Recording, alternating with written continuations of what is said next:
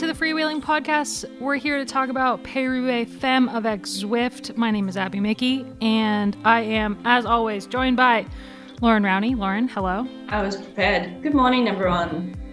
Gracie Elvin. Bonjour, bonsoir, whatever time of day you're in. And a very tired Amy Lauren Jones, who's been on the ground at Paris-Roubaix. It was great, but I need to sleep for a week now. I mean, heck, I needed to sleep for like multiple days after watching the women's race, but we will get to that.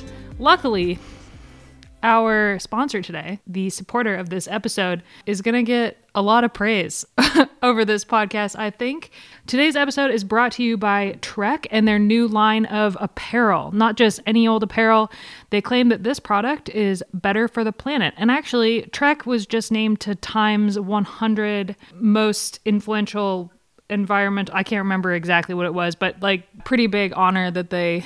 they got named to that list. They're saying that this apparel delivers all of the performance with less of the impact, along with timeless style and quality. Each piece contains fabrics that are sourced sustainably and chosen specifically to save waste from landfills. The new lineup consists of jerseys, shorts, and socks. The main fabric of the jersey is diverted has diverted one point nine million plastic water bottles from landfills.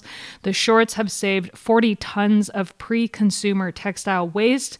And by moving to one hundred percent recycled packaging, they've eliminated the need, need for over three tons of plastic bags. Pretty cool stuff and a step in the right direction for sure. And Trek says this is just the beginning. They're committed to seeking out and using more sustainable materials wherever possible. So expect to continue to see this trend as new apparel is introduced. Visit trek bikes dot com to learn more. And thank you so much to Trek for sponsoring this episode. Does this mean Trek will move away from Santini and just start wearing their own stuff? I don't know, but that would be pretty cool. I mean, I think, but you would imagine, like, kind of like Canyon-S R A M, Canyon has their own line of apparel now that they would, the team would want to, you know, support, be supported by Trek as much as they can. But I think that they've got a pretty long relationship with, mm. with Santini. But it's like the perfect marketing tool to have your men's and women's team riding the kit you make. Absolutely. Pretty cool stuff from them. I mean, I they a lot of what they've done in the last couple years is moving the company into a lot more sustainable. And I know all of us here are pretty keen for the planet to keep turning the way that the way that it has been. So that would be ideal if possible. That would be would be nice. Yeah. uh, anyway, we've got a pretty epic race to talk about today. I'm not gonna lie, I never really understood the draw of Paris-Roubaix until like last year. so but all of a sudden it's like my favorite race on the calendar, and the race over the weekend was incredible. We'll start with a slight rundown of what happened, and I do have two notes today because I am have not memorized the course like I have for Flanders and Amstel Gold. Why are you slacking off, Abby? I really dropped the ball. It's not like there wasn't like a million different things that happened throughout the race. Yeah, you have one job. Gosh. uh, yeah, I'm so sorry. I'm so sorry to let you all down. Anyway, so the race started off with five-person move up the road that ended up before the first sector of cobbles getting, well, on the first sep- sector of cobbles, it blew apart, and two of the riders went back to the peloton, including American Katie Klaus, who's an incredible cyclocross racer, and finished last on the day, but finished, so that's pretty cool. Anyway, so going into the first sector of cobbles, Trek-Segafredo like really uh, took the bull by the horns, for lack of a better expression. They, I, I said last week that Ellen van Dijk, not great at handling or positioning, and I think she took it personally. Although talking to her before the race, she did say that her positioning was something that she really needed to work on. We'll get into that. So in the first sector of cobbles, they really blew the race to pieces. And once Ellen got a flat a little while later, it kind of came back together and the group regrouped a little bit. But there was an attack by Lotte Kopecky with fifty-three-ish kilometers to go on the, this is where I took notes, Oshie Ashia Bercy. See, this, my notes are useless because I can't speak French. So it sounds terrible anyway. It was sector six. That's or thirteen, depending if you're counting down or up.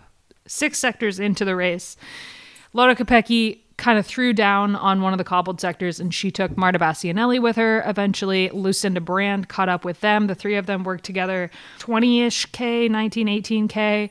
Um, but that eventually got brought back, and pretty immediately after that, Elisa Longo Borghini attacked on the, the double sector, the sector that's kind of like, it's two sectors of cobbles, but there's a little bit of road in between. So if you look on the Paris-Roubaix official site, it's sector eight, as in eight to go. Elisa Longo Borghini attacked. She was kind of followed by Chantal van den Broek-Blaak and Emma Norsgaard, but they were not able to get on her wheel in time, and she rode away. A classic Elisa Longo Borghini move that I don't think any of us expected to see on Saturday. She rode all the way to the finish. There was a chasing group of Chantal van den Broek-Blaak, Lotte Kopecky, Ellen van Dijk, Lucinda Brand, Marta Cavalli, uh, Floortje Mackaij, and Elise Chabbey that rode into the Vel- velodrome together. Kopecky sprinted for second, Brand for third, and and that was the race. And Trek-Segafredo kept the Paris-Roubaix cobble within within the family. What a start. It's pretty good. Yeah. What I couldn't remember is the names of the cobbled sectors, but I can't say them anyway, so I don't think it matters. Sect- the, the sectors make it easier, though, right? Yeah. Um, Amy, where were you standing on the day? Uh, yeah, we went to a few different places. We went, so we went to the first sector, Hornegg or whatever it's called, um, where Lizzie Deignan attacked last year, um, and then we went to another one. What's it called? Hang on a sec. We went to one, I think, hang on. Is it Mons and Pavel? Is that? That's one of the big ones. Two, so the men have three five-star five-star cobble sectors, and the women have two, Mons and Pavel and the Carrefour de Labra. I think it was that one because it was the one where, like, the cobbles are, well, the road is, like, banked. Like mm-hmm. almost like, and you could tell why like everyone was like slipping and sliding around last year in the mud because the road is like so uneven. There's like a, a it's like a proper farm track with like the where it peaks in the middle of the road, and there but then with cobbles that are like massive, the size of Johnny's head. Um, so do not bring your regular podcast jokes onto this podcast. I'm so, but I did. I brought Debbie to the regular ones. So it's only fair. That's true. Everyone who's been clamoring for Debbie to come back, if you heard the regular podcast over the weekend, Debbie was back in full force. She was. This morning, Debbie is, um, she's sleeping because I, it's eight thirty in the morning. I have a coffee instead of a leffe, so. Anyway, uh, mm. Yeah, but, so I think, I'm pretty sure it was that one, anyway, that we went to. Um, I remember eating a lot of dust. Yeah, I mean, the weather, the weather, like, really couldn't have been any different this year to how it was last year. Last year, obviously, it was, it, it rained before, and it was sloppy. It was just really an epic first ever Paris-Roubaix Femme, but this was dry. There was a chance of rain on Friday, the day before the race, but it did not rain. It was hot and dry, and that caused a lot of punctures within the peloton. There's a lot, a lot, a lot of issues. There was still some crashes, but obviously not nearly as many as last year. Um, with with the, like Amy just said, the embankments on the side sides of the cobbles and everything. Um, but yeah, the weather was totally different. What should we st- what should we talk about first? Should we talk about Elisa Longo Borghini first and Trek? How should we do this? I feel like we should talk about Elisa Longo Borghini first because she really Trek in was, general. Oh man, Trek was Trek was incredible. I mean, they really last year they won the race. N- Lizzie Deignan attacked on the first sector of cobbles, but but was it really, we, we didn't get to see it, so we don't know if it was really an attack or she just came into the cobbled sector first and whoever was on her wheel couldn't hold it. And because of the conditions, it, it was really hard for any chasing to happen. And once once you hit the first sector of cobbles, the cobbles come like fast and furious. Like they're one after another. There's barely enough road in between each cobbled sector to chase. There's like a couple longer bits, but it's still, it's not enough to kind of organize a chase. And so when she went on that first sector last year, it was kind of race over, and it was still an incredible race to watch. But this year was completely different in that there was, there was an attack that went with three riders that I, that went into the race as favorites, that I think w- I was shocked when that came back together, when, but we'll get to that. And Trek was, they were present all day. There was one point where it looked like their race had fallen apart. I mean, they started the day on the front foot with Ellen going into the first couple sectors of cobbles first, and her power is just so incredible that she was able to whittle the peloton, peloton down a little bit, which I think is ideal for for Trek. They had a lot of riders sitting in the near the front of the peloton, and so they would have been it would have been easier for them to position going into the later sector of cobbles as the race got harder. But then on the third sector, Ellen got a front flat.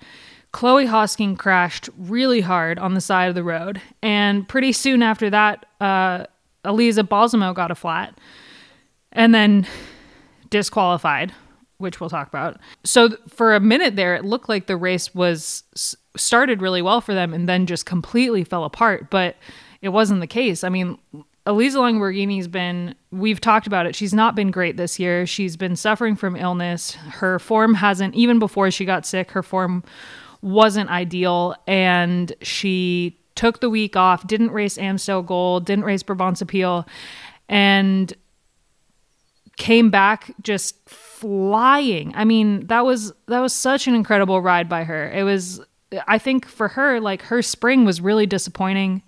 For Trek, the spring has been, I mean, not disappointing because Balsamo's won three World Tour races, but still in the in the really hard races, Strade Bianche and Flanders, they've kind of fallen short, and especially Flanders, like they weren't even part of the race really. But for them to come into Paris-Roubaix like they did and take first and third on the day with Brand taking third, this is, I mean, I think it's just like, just an incredible performance by Trek all all around. I think they, they just did really well to keep pivoting with the bad luck that they were having through the day, which just shows us that their communication is really good. They must have been on their radios a lot um, because Elisa attacked at the perfect moment. But I think that was because that they were given that information that they're probably their leader, Balsamo, was no longer in the race. And she just capitalized perfectly on a couple of attacks from other people in the right moment, and, and that was the race. But yeah, I think before then they looked like they were talking, they were using their radios. Um, they probably, as a team, like as a top team, probably had some of the worst luck, and you know they had the best outcomes. And maybe S D Works was not talking enough, or yeah. And we'll get into that break of three that you mentioned, because for me that was where S D Works lost the race. But um, yeah, I, I just thought that Trek really nailed their communication. I think that was their key to success. We need to talk about the sticky bottle. Do we think it was a fair call? I mean, that she was disqualified? Yeah. yeah. She was. She's the world champion, so there's more cameras on her than than most people in the race.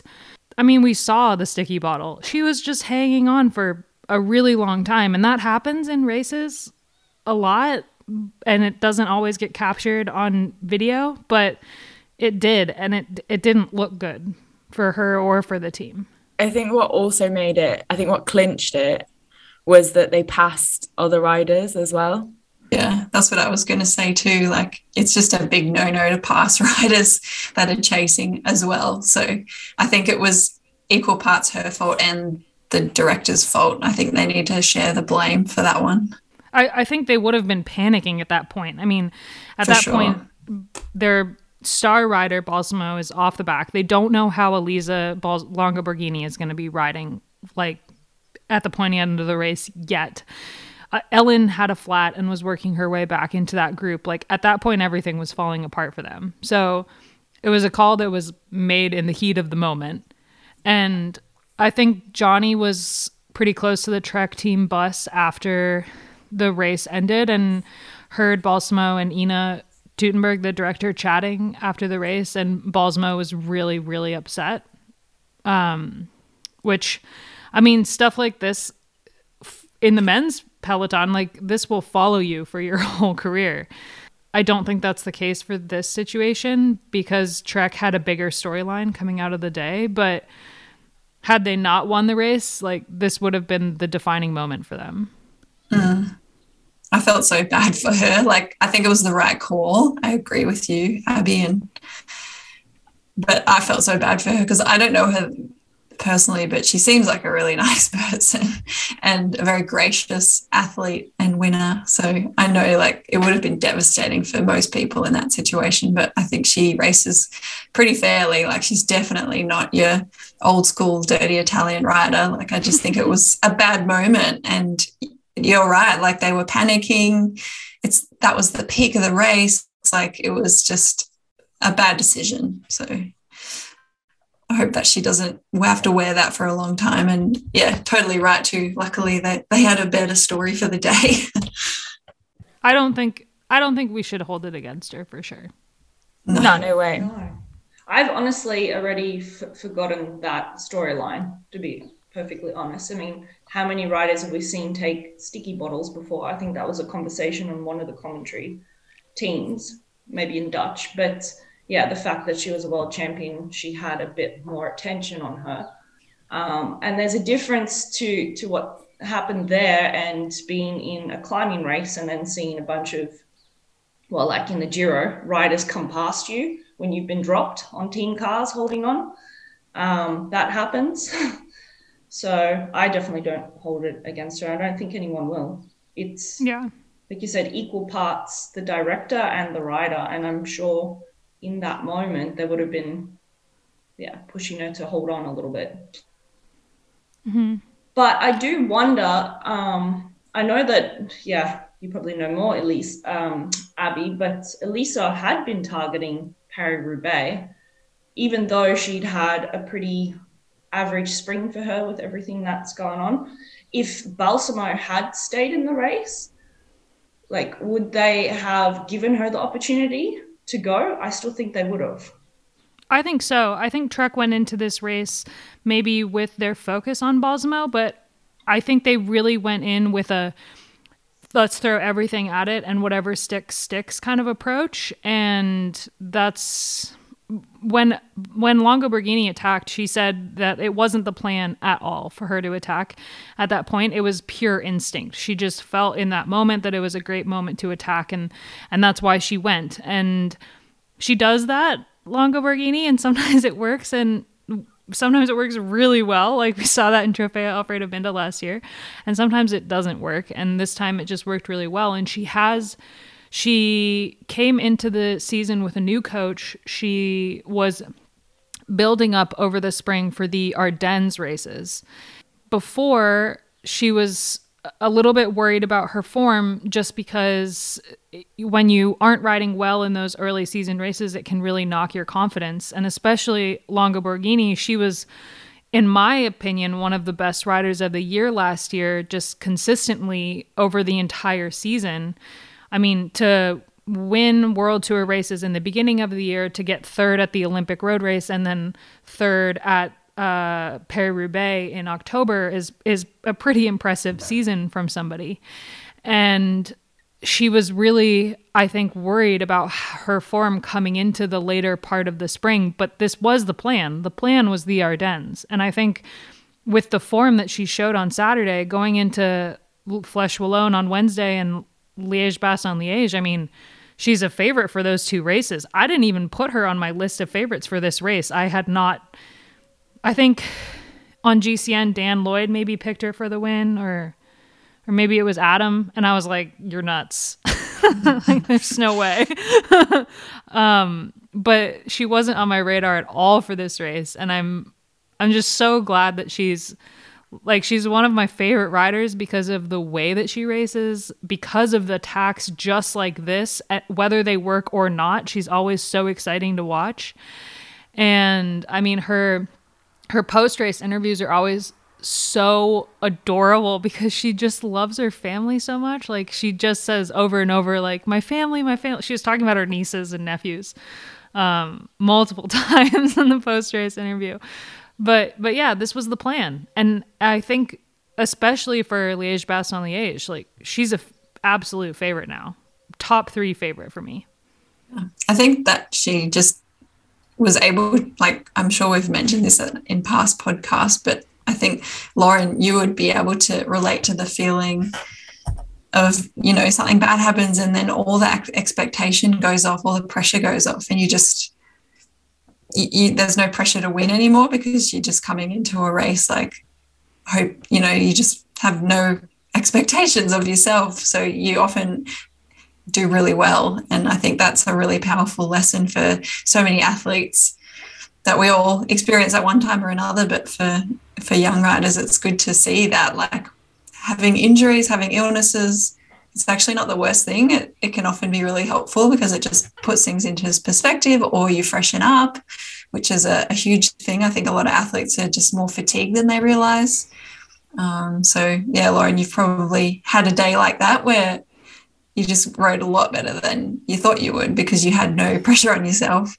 Actually, that reminds me, if we're going to reminisce, the day I broke my collarbone in Drenthe.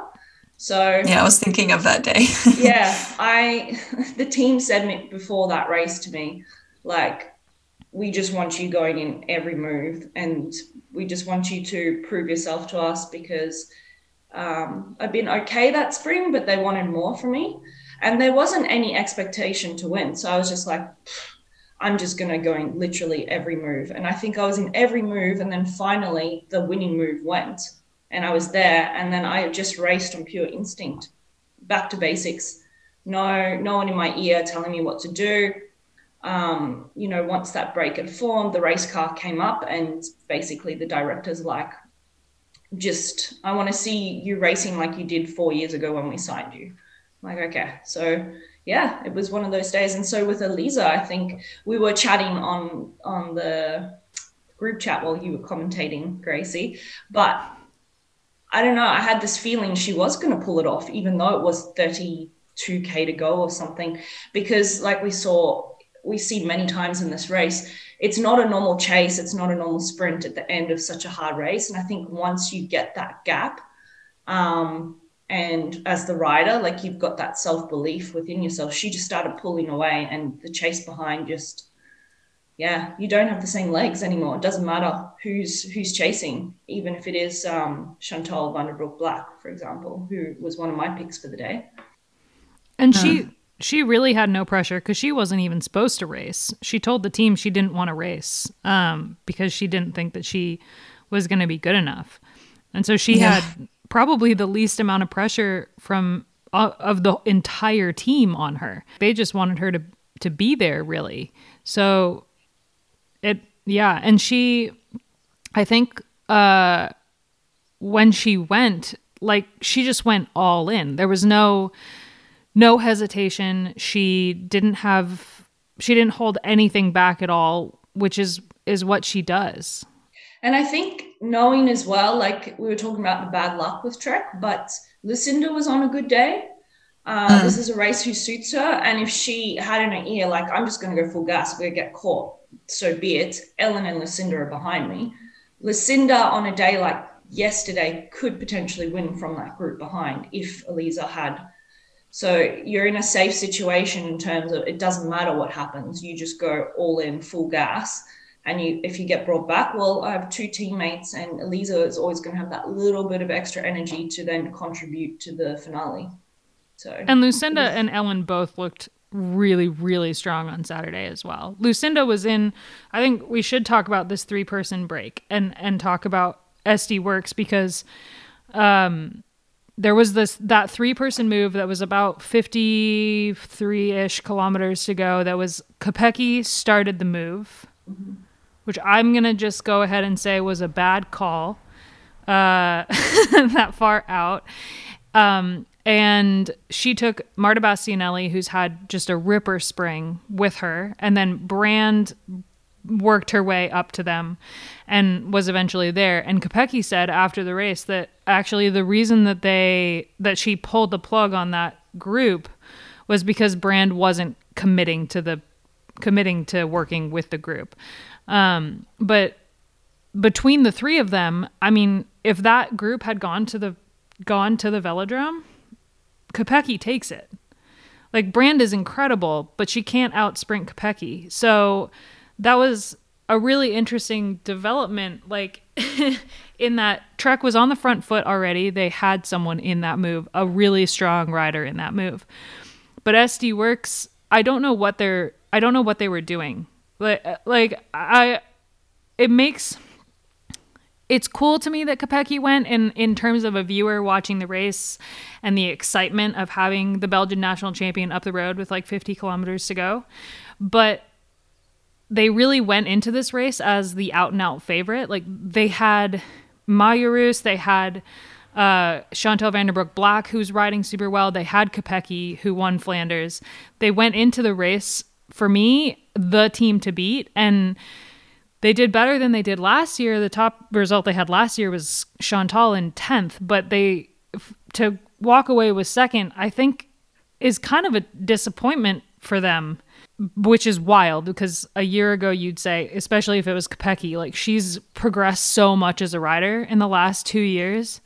But still, I feel like, I don't know, I didn't understand their tactics.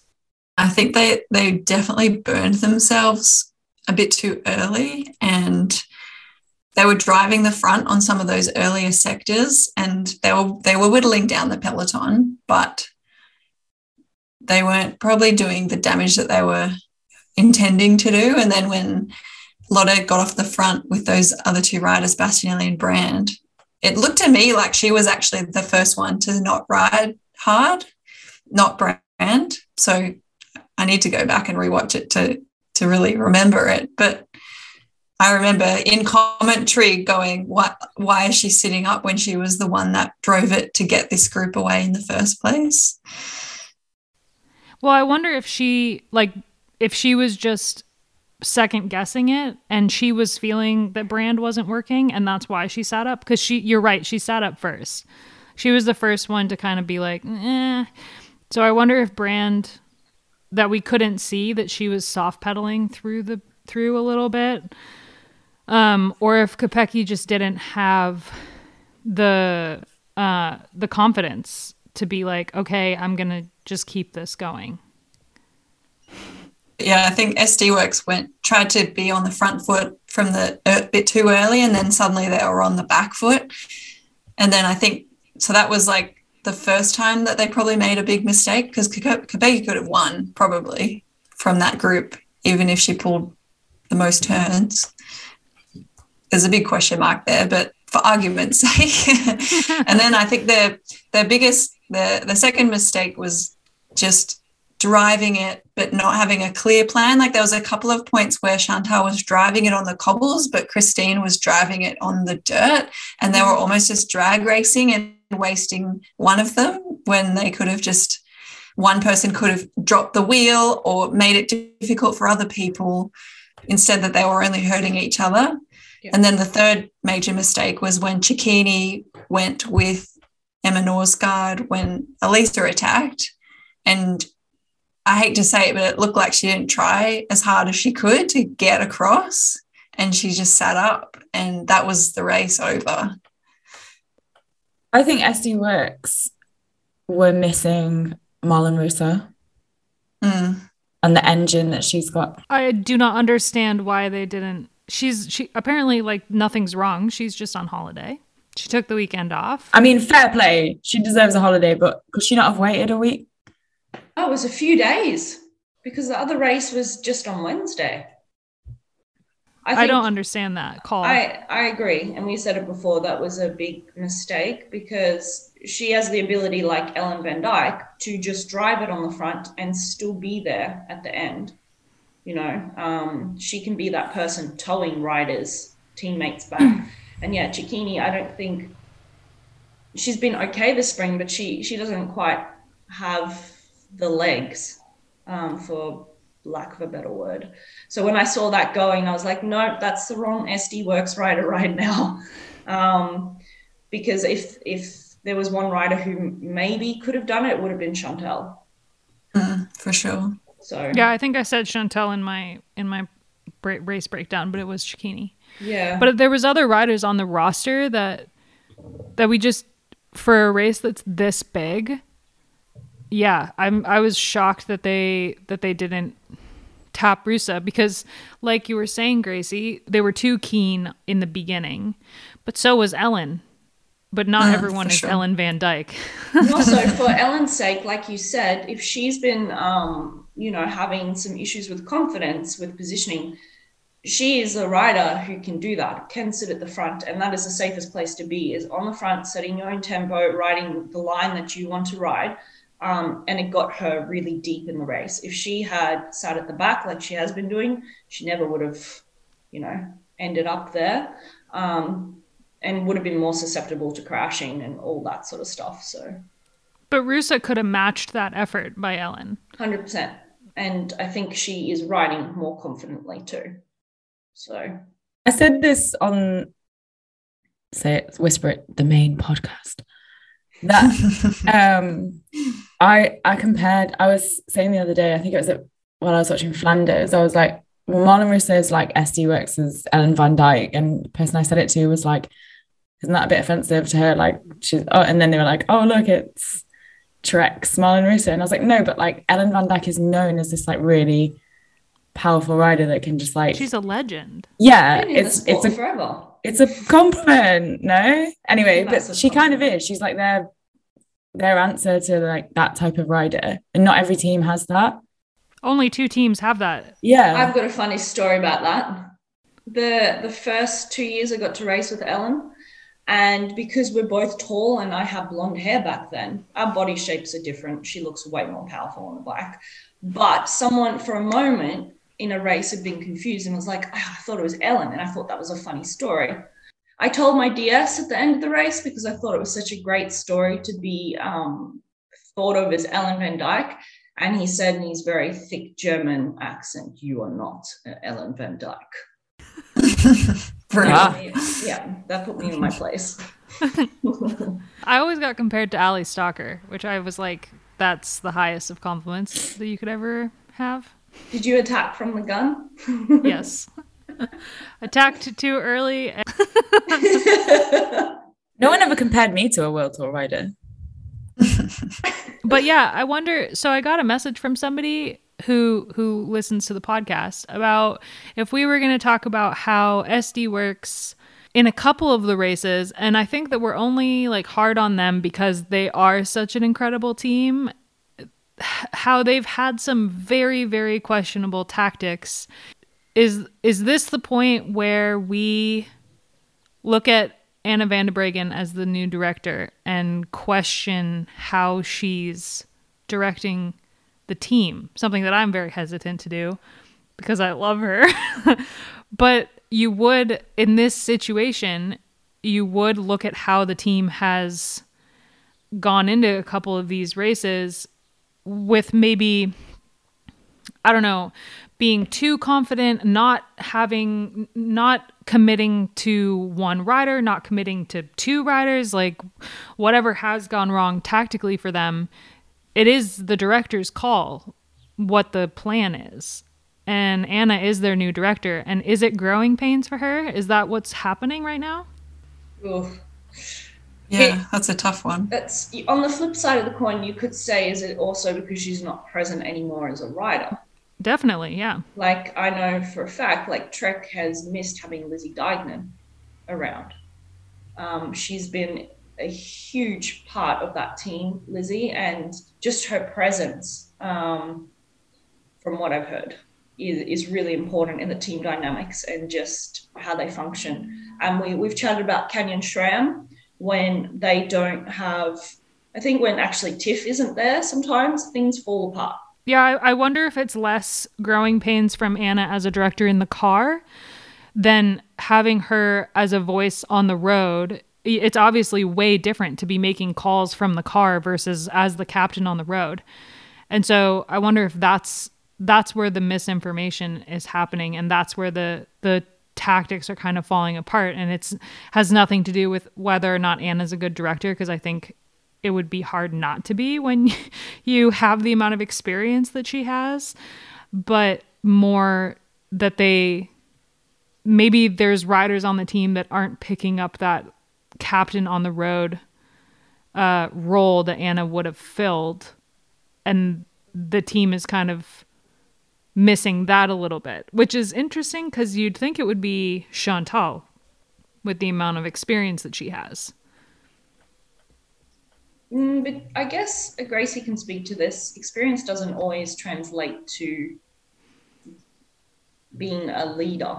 Um, Very true. In that sort of captain's sort of, you could have twenty years, but some people just don't have it. And then you have riders who've been riding for maybe three or four years and are quite young, but already have that, that quality, that leadership quality. And sometimes worse riders, like riders that were not great in their careers, are actually better directors, I've found. Yeah. And that's another point to add here is if you are a world champion um, athlete, you're not going to make a world champion coach or director. It doesn't necessarily always translate. Well, to put it simply, S D Works have some really great talented riders, but they can never do the same tactics as when they had Anna on the team, because she just could do things that no one else could do. There you go. And so she's not necessarily able to give the same advice of what she would do in a race to someone like Chantal, because they're just different riders. And I don't, apart from Demi, I don't think there's anyone on their team could ever ride the same tactics that Anna could back when she was in her peak. Mm-hmm. Uh, so I was really interested from the start of the year to see how she would go as a director. But, you know, you just don't know what's going on behind those closed doors. I'm sure that she's not doing it on her own. They've got the other directors there to help her. Um, and it would be a big shift regardless of whether she's going to be a good director or not. So they had questionable tactics before she was a director. I'm going to put that out there. They could just pull it off because they had Anna to pick it up. The Anna card. Yeah. Yeah. So I, I really just don't think it's anything to do with her as a director. I think it's just a, a team issue that they've had for a long time, and it plays out well. Sometimes they win a race with questionable tactics, and sometimes they don't, and that's where we pick it apart more. But it happens when they win races too, I think, mm, mm. when you're like, wow, what the hell were they doing? But it worked. yeah. yeah, yeah, I agree. I definitely agree. But yeah, it was, we do have high hopes for them. So we do. I mean, that's the thing about like Trek and S D Works is they're probably the two best teams in the world. And well, they are the two best teams in the world. And that's why when they get things wrong, we're way more critical of them than we are of other teams. Mm-hmm. I mean, we're hard on other teams too, but but like when you have the riders that you and the and the support that you have on S D Works and Trek, which actually I wonder if we should, well, I don't even know if we should dive into tech, because I wonder like how much the bikes made a difference. I mean, Trek, obviously they have their pick of type of bikes, and they have a specific bike just for this race, the Demone, and they had a, they had new Demones uh, that have not yet been released that they were racing on this weekend. And I wonder how much of a difference that makes in a race like this, because obviously this is the only time that they ever race anything as challenging as this. And you had, I mean, I thought it was interesting that um Chantal was on the tarmac S L seven, and Christine Majerus was on the Roubaix uh, for the, for Specialized, and then the whole Trek team rode the Demone. I think it would make a huge difference, especially if you're looking at them and then you're looking at, say, Canyon, r- amazing bikes, like, don't get me wrong, but they have less options when it comes to a race like Paris-Roubaix. I am not a techie person, which is shameful after how long I've been in the sport. So I can't comment at all. But um, my partner did ask if we would be talking about what was going around in the news before Paris-Roubaix, something to do with adjusting tire pressure on the fly. Hmm, like yeah. That that was D S M, but um, the women were never going to get that, I don't think. Um, well, indeed. And then the men didn't trust it anyway because cycling hates change. And to be honest, it sounded a bit rogue. I know nothing about tech either. Um, it sends me to sleep. Sorry, Ronan. But um, Yeah. Thankfully, there is a podcast dedicated to that. So yes, true. Which none of us are on, alert. And there's a reason for that. I think it does. Yeah, even with our limited knowledge of tech, I feel like this is the one instance where you can be like, yeah, I think that this would make a difference. Bikes or the... The bikes, just like the the handling of the bikes over the cobbles, the stiffness, the... I mean, just because the cobbles are so challenging and they only do this once a year. And like last, exactly the same as last year, Trek is the team that does the most homework, that does the most recons, that does the most effort in the equipment side. And other teams go into the race with the exact same bikes that they use all year long. And I think that it does say a lot to the team and the support that the team has and how much Trek is putting into the team as well, that they have that option of having this, ba- this like they have an entire fleet of bikes for one day of races. And so the fact that they won it is just like the icing on the cake, I feel like, or validates all of the effort that they put in. Yeah. Well, they didn't get so. a podium with the men, so. They had a really bad day. For the yeah. Men. Yeah, they did. Yeah, like it was. I must admit, I only watched the last thirty K of the men's race. I went for a bike ride. It was very nice. Oh, they it, it looked really, really nice. Yeah, they had. I mean, they were on the back foot from the very beginning for the men. They used up all of their good vibes on Saturday. Can we do some shout outs? So for me, I was really impressed with Marta Cavalli. I don't know about you guys. Yeah, me too. She win, was on my shout outs. Yeah, freaking win Amstel Gold, tiny little climber up there in that finishing group. I was just like blown away by her ride. Um, and she got a flat like yeah. on in the middle of the race and was able to come back from that. And then I also I like to shout out Aussies like Gracie. I thought Tiff rode a good race. Chloe was doing great work for Trek before she had that unfortunate crash. Um, I'm not sure how she is, but it looked like she did a good tumble the way that we're taught to crash. It's the finish. She looks all right. Okay, that's good. It was a soft landing, you know, into mm. the dirt and grass. In the fields. Yeah. I'm I'm glad she's okay because I think that was a very memeable crash. So. Yes. It's definitely true. Um, I want to shout out Elise Chabbey because I feel like she is such an incredible climber. She's pretty new to the sport. And for her to finish fourth is really, really impressive. I mean, it's not, you wouldn't really consider a race like Paris-Roubaix w- within her skill set, but it was an impressive ride by her. And she was the top Canyon-SRAM rider on the day. And I, when I saw her come across, I, I didn't even like, it didn't click for me that she was in that break or in that chasing group. It was only when I saw the results that I was like, oh, that was Chabbey. Of course. And I think that for Canyon-SRAM going into the next couple of races where Kasia will be a favorite for Flèche Wallonne and for Liège-Bastogne-Liège, we we are super critical of them and their tactics, but having a rider like Chabbey who's like riding fourth in, at Paris-Roubaix, obviously she's riding very well. Um, is bodes well for the team for the upcoming races. Yeah, I think they'll, they'll have some strength this year in those races. They're going to have Soraya Paladin as well. Um, so they're at least going to have Kasia, uh, Soraya, and Elise up there in the front. And Elise in fourth for me, like I wouldn't have put her as a favourite or somebody to come in the top ten before the race maybe, but when I saw her, that she came forth, I was kind of a bit like, oh, okay, that figures because she is this like kind of, again, like a powerful, she's a time trialist, right? So it's like, she just has the ability to just like power over the cobbles, which like is the kind of rider that this race suits. And we know she's like super strong, but she's just usually working for other riders. And she's really skilled. Like if you watch her descend, I know it's not quite the same, but yeah, she's obviously got it. Also, five for Georgie. Oh, yes. Yeah. Yeah, she was she also was great. Really she's good. Been fantastic this year. Mm-hmm. Floortje Mackaij also. Floortje Mackaij yeah. had a really good ride. I mean, for her, because I think that they would have been riding for Lorena, would be my assumption, who had some bad luck and Uh, I think she, I can't remember if she crashed or flatted, but then definitely like was not, was not really handling the cobbles super well.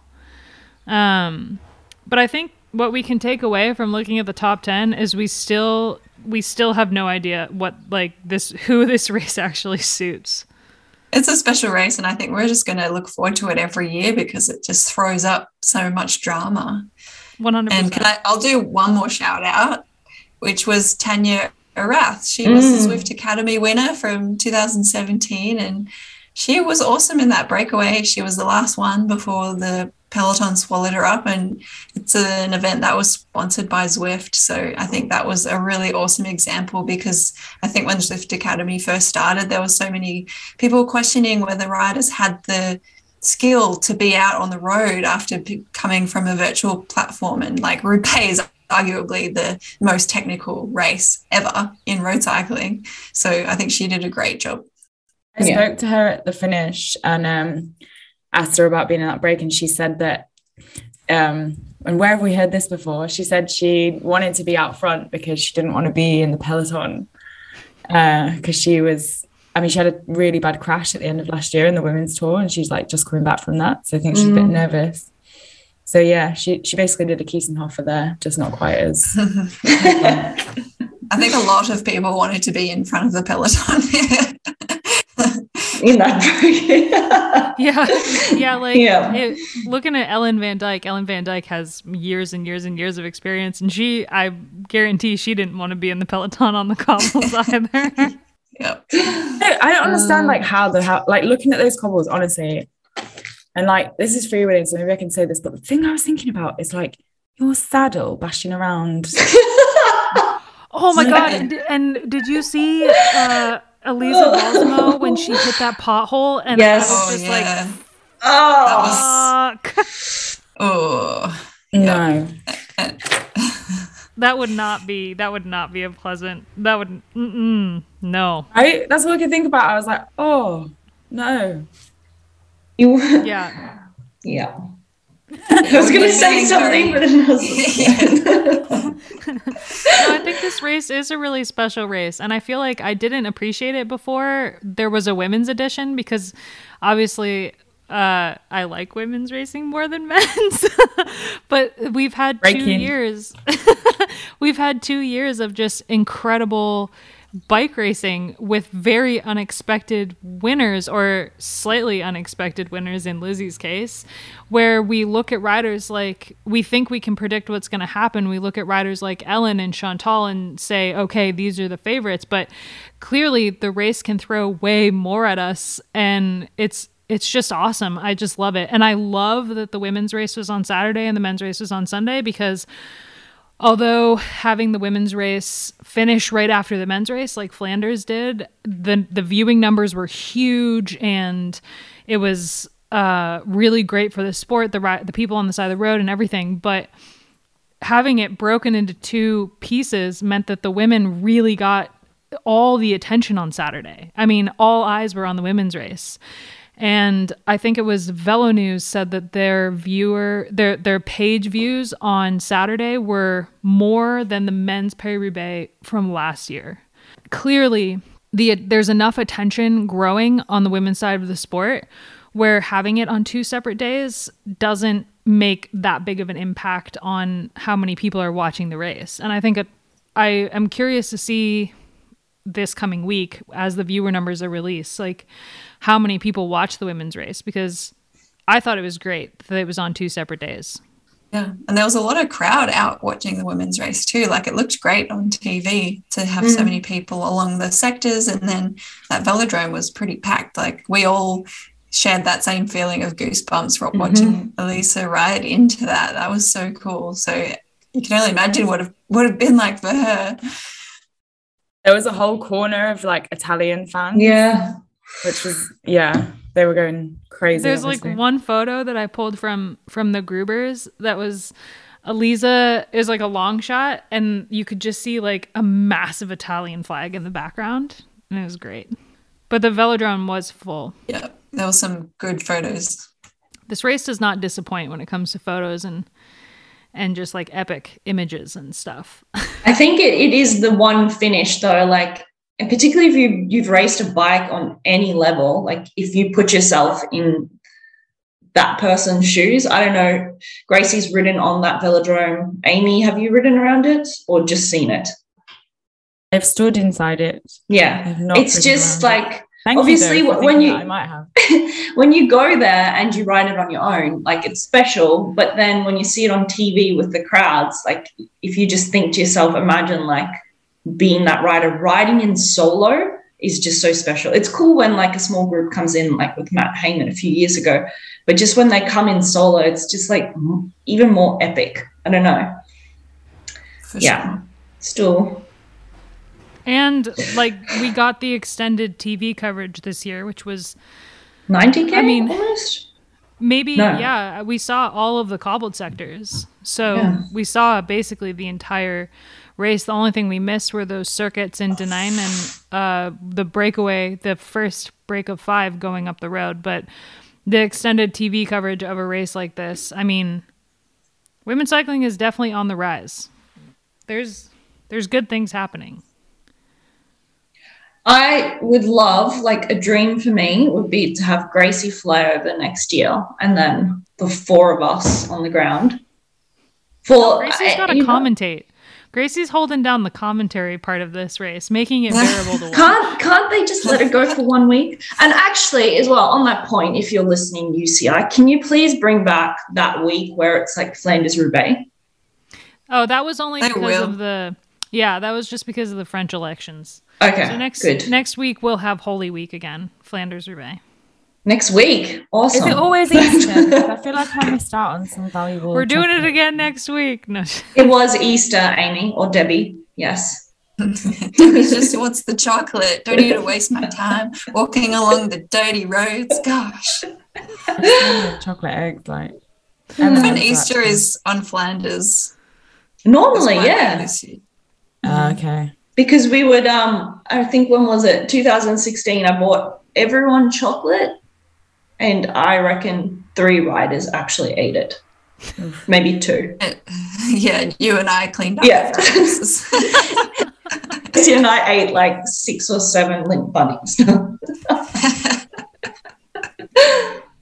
Well, yeah, awesome race. I don't think there's much more to say uh, except that I can't wait for next year.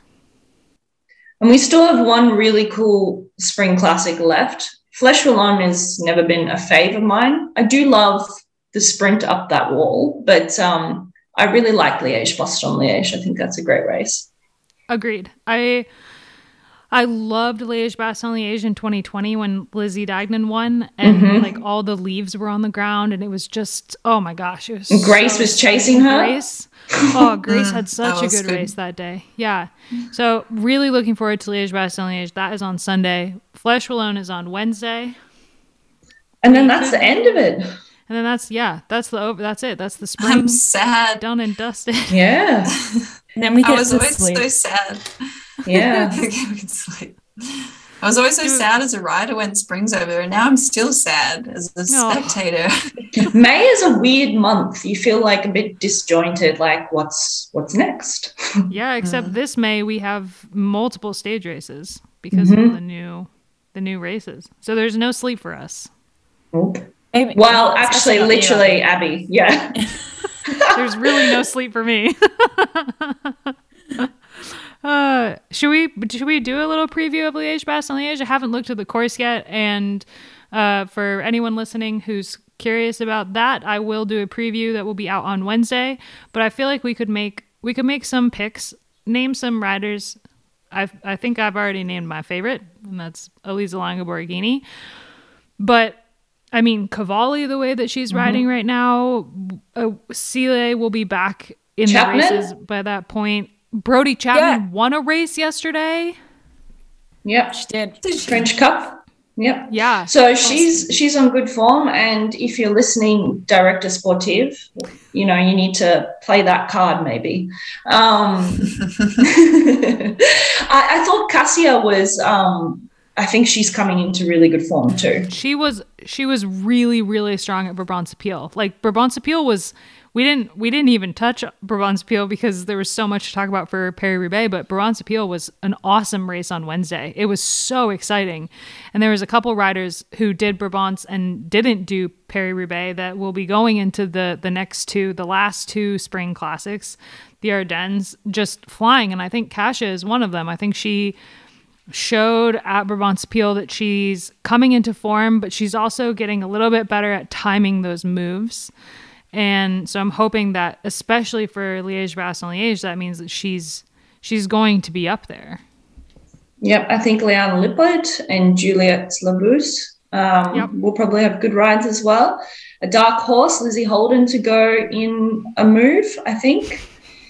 Um, she's been riding really well, so we have to give, I think she's been a standout performer for um, Lecole Wahoo.